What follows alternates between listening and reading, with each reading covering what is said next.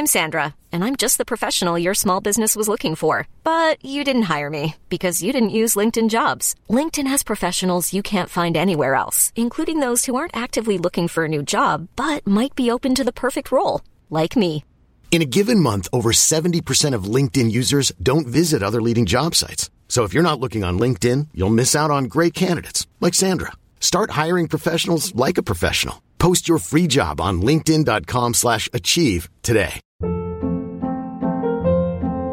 Hold up. What was that? Boring. No flavor. That was as bad as those leftovers you ate all week. Keke Palmer here, and it's time to say hello to something fresh and guilt-free. Hello Fresh. Jazz up dinner with pecan-crusted chicken or garlic butter shrimp scampi. Now that's music to my mouth. Hello Fresh. Let's get this dinner party started. Discover all the delicious possibilities at hellofresh.com.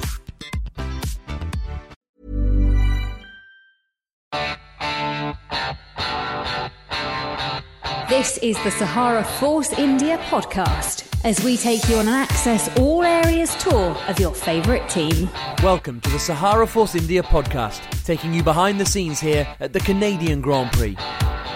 On this episode, we go inside the team as they reflect on another point scoring weekend in Montreal. Yeah, decent work. Not not quite the strategy we hoped for at the beginning, but we I think we adapted quickly and uh, got both cars in the top ten. And with back to back races on the calendar, we get exclusive access to the drivers as they prepare to tackle a new circuit in Azerbaijan. It looks really challenging, really tight sections, and yeah, definitely looking forward to, to be out there. Massively excited. New venues are always, you know, cool, new. It's really about, you know, getting there, getting in the car and, and, and learning and finding out about the track.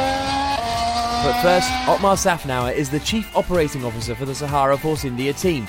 This is his assessment of the Canadian Grand Prix, which saw an 8th place finish for Nico Hulkenberg, whilst teammate Sergio Perez came home in 10th. The Lowdown. Otmar, both cars in the points today, that's decent work. Yeah, decent work. I think we were one of three teams to do that. Um, yeah, it was uh, not not quite uh, the strategy we hoped for at the beginning, but we I think we adapted quickly and uh, got both cars in the top ten. You started Sergio on the soft compound of tyre. What was the thinking behind that? Yeah, so we were hoping to go uh, soft and uh, one stop it, so go quite long on the first stint. Uh, as it turned out, I don't think we had the tire life, and uh, in the middle we decided to change to a two stop. But by that time, our race was compromised a bit, and uh, Sainz was able to get ahead of Sergio.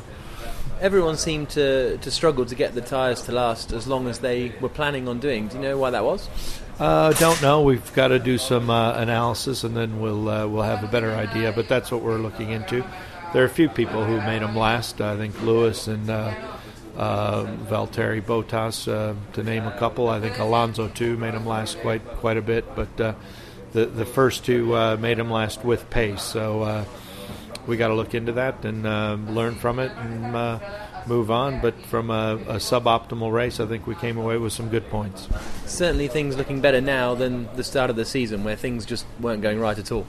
Yeah, I mean, uh, I'm not sure they're looking better from a performance perspective, but they are from a luck perspective. So, you know, the harder we work and the more we uh, just uh, m- maintain our uh, focus and efforts, I think the luck will come. Nico, just describe your emotions after that.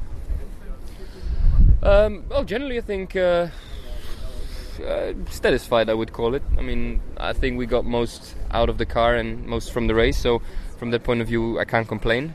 Um, on the other hand, I was hoping for uh, a little bit more that we were would have been closer to the top six and that we could challenge for for that sort of position. But um, yeah, today the performance wasn't uh, quite there. Where was the car lacking? Uh, just a bit overall, really. It was just uh, a bit of a struggle in the cooler temperatures with the wind. Um, it was quite tough sometimes to find the grip, um, and I think that was that was a problem. And here are the thoughts of Sergio Perez after he finished 10th. Well, I think certainly P9 was possible today uh, in a perfect in a perfect strategy. I think we suffered a lot from having the um, yeah the the soft at the start. Uh, I think we we minimized the, the lack of temperature we had today, and uh, it was very difficult to make the tire work today. Going, looking ahead to Baku, you think uh, you can get back on track there? Yeah, we should be we should be better. You know, uh, new track, uh, so hopefully we can we can make a bit more of a difference the drivers. There's no rest for the team as from Canada we travel to Azerbaijan for the next race on the calendar just one week later. Baku is a new destination for F1 this season, and the circuit twists and turns through the streets of the capital city. We've been given exclusive access to the team as they prepare for this new venue. In a moment, we'll hear how Nico and Checo are getting ready for the race. But first, I've been speaking to Tom McCullough, the Sahara Force India chief engineer, who's been telling me what it's like to prepare for a track you've never seen before. Down the track. It's always difficult. It's about putting the hard work in, really. So um, the first task for us is to uh, uh, generate a track map um, from the uh, CAD drawings and the information we get uh, through the FIA. Uh, and once we've done that, we can uh, put that into our simulation software. We have a, a, vehicle model and a power unit model, and we start to simulate and start to learn and understand the track. What sort of information do you get from the FIA then? It's largely uh, CAD drawings and uh, you know elevation changes. Uh, basically, uh, a, a, circuit uh, trajectory can be generated from building uh, a track from the, the information we get from the FIA, which is largely just like engineers' drawings. Do you know much about the track surface? We have some um, photographs and feedback, but you know we're expecting it to be obviously very new. Um, we have an idea largely of of how these kind of uh, new tarmacs uh, behave. Um, but until we actually get there and get the roughness measurements of the circuit from Pirelli, uh, we don't know too much at this stage. So, at what point over the course of the weekend or the build up do you know as much about it as you would a Silverstone or something like that? It, is it after free practice one you, you, you're pretty much at the same level? It's just a continual learning process really with every session because how the tyres behave on that tarmac till you've actually gone and run the car um, you know we've got an idea of uh, the, the, quantity of low medium and high speed corners how long the straights are the energy input into the tyres um, but you don't know how dirty the track is uh, you know until you actually get out there and run. FP1 is a big big learning curve but we'll, we'll walk the track at least once maybe twice on the Wednesday and the Thursday get a bit of a feel uh, for it with the drivers um, but you're learning all the way through every session. We, we will learn something because the track will evolve as well. And what are you expecting the track to be like for, for Force India? Uh, it looks like a, a fantastic circuit. It's uh, got some very high speed, long sections, uh, a lot of mainly low and a few medium speed corners. Obviously, quite a high speed corner onto the, uh, the, the start finish uh, straight.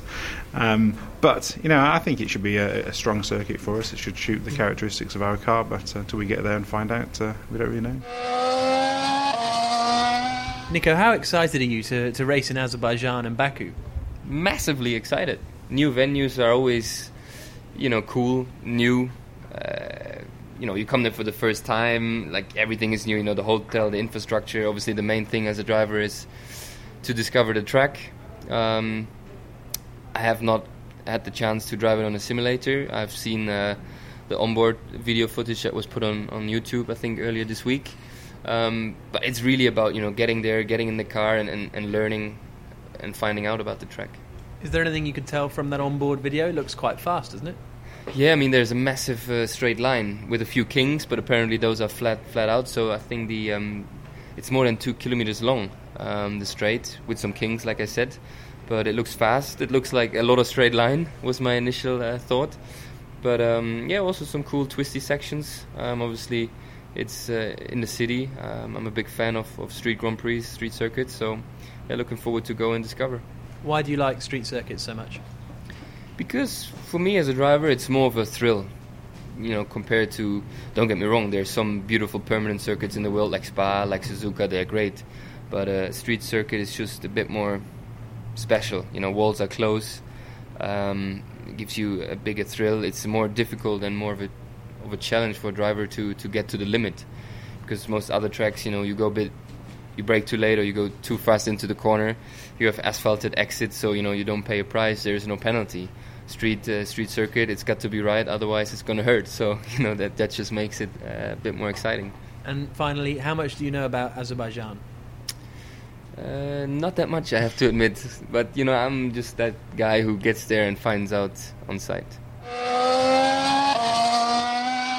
It looks really challenging, really tight sections, and yeah, definitely looking forward to, to be out there. After your success in Monaco, it seems street circuits kind of suit you. I hope so. I think I, I've always liked a street circuit, so I really hope I can be successful in, in Baku for the first time. It looks a bit faster, Baku, than Monaco.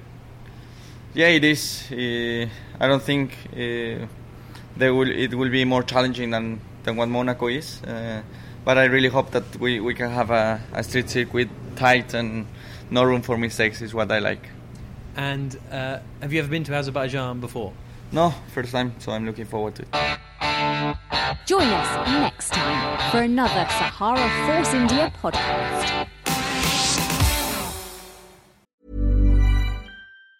Planning for your next trip? Elevate your travel style with Quince. Quince has all the jet setting essentials you'll want for your next getaway, like European linen, premium luggage options, buttery soft Italian leather bags, and so much more. And it's all priced at 50 to 80% less than similar brands. Plus, Quince only works with factories that use safe and ethical manufacturing practices. Pack your bags with high-quality essentials you'll be wearing for vacations to come with Quince. Go to quince.com slash trip for free shipping and 365-day returns. When it comes to your finances, you think you've done it all. You've saved, you've researched, and you've invested all that you can. Now it's time to take those investments to the next level by using the brand behind every great investor, Yahoo Finance. As America's number one finance destination, Yahoo Finance has everything you need whether you're a seasoned trader or just dipping your toes into the market. Join the millions of investors who trust Yahoo Finance to guide them on their financial journey. For comprehensive financial news and analysis, visit yahoofinance.com, the number one financial destination, yahoofinance.com.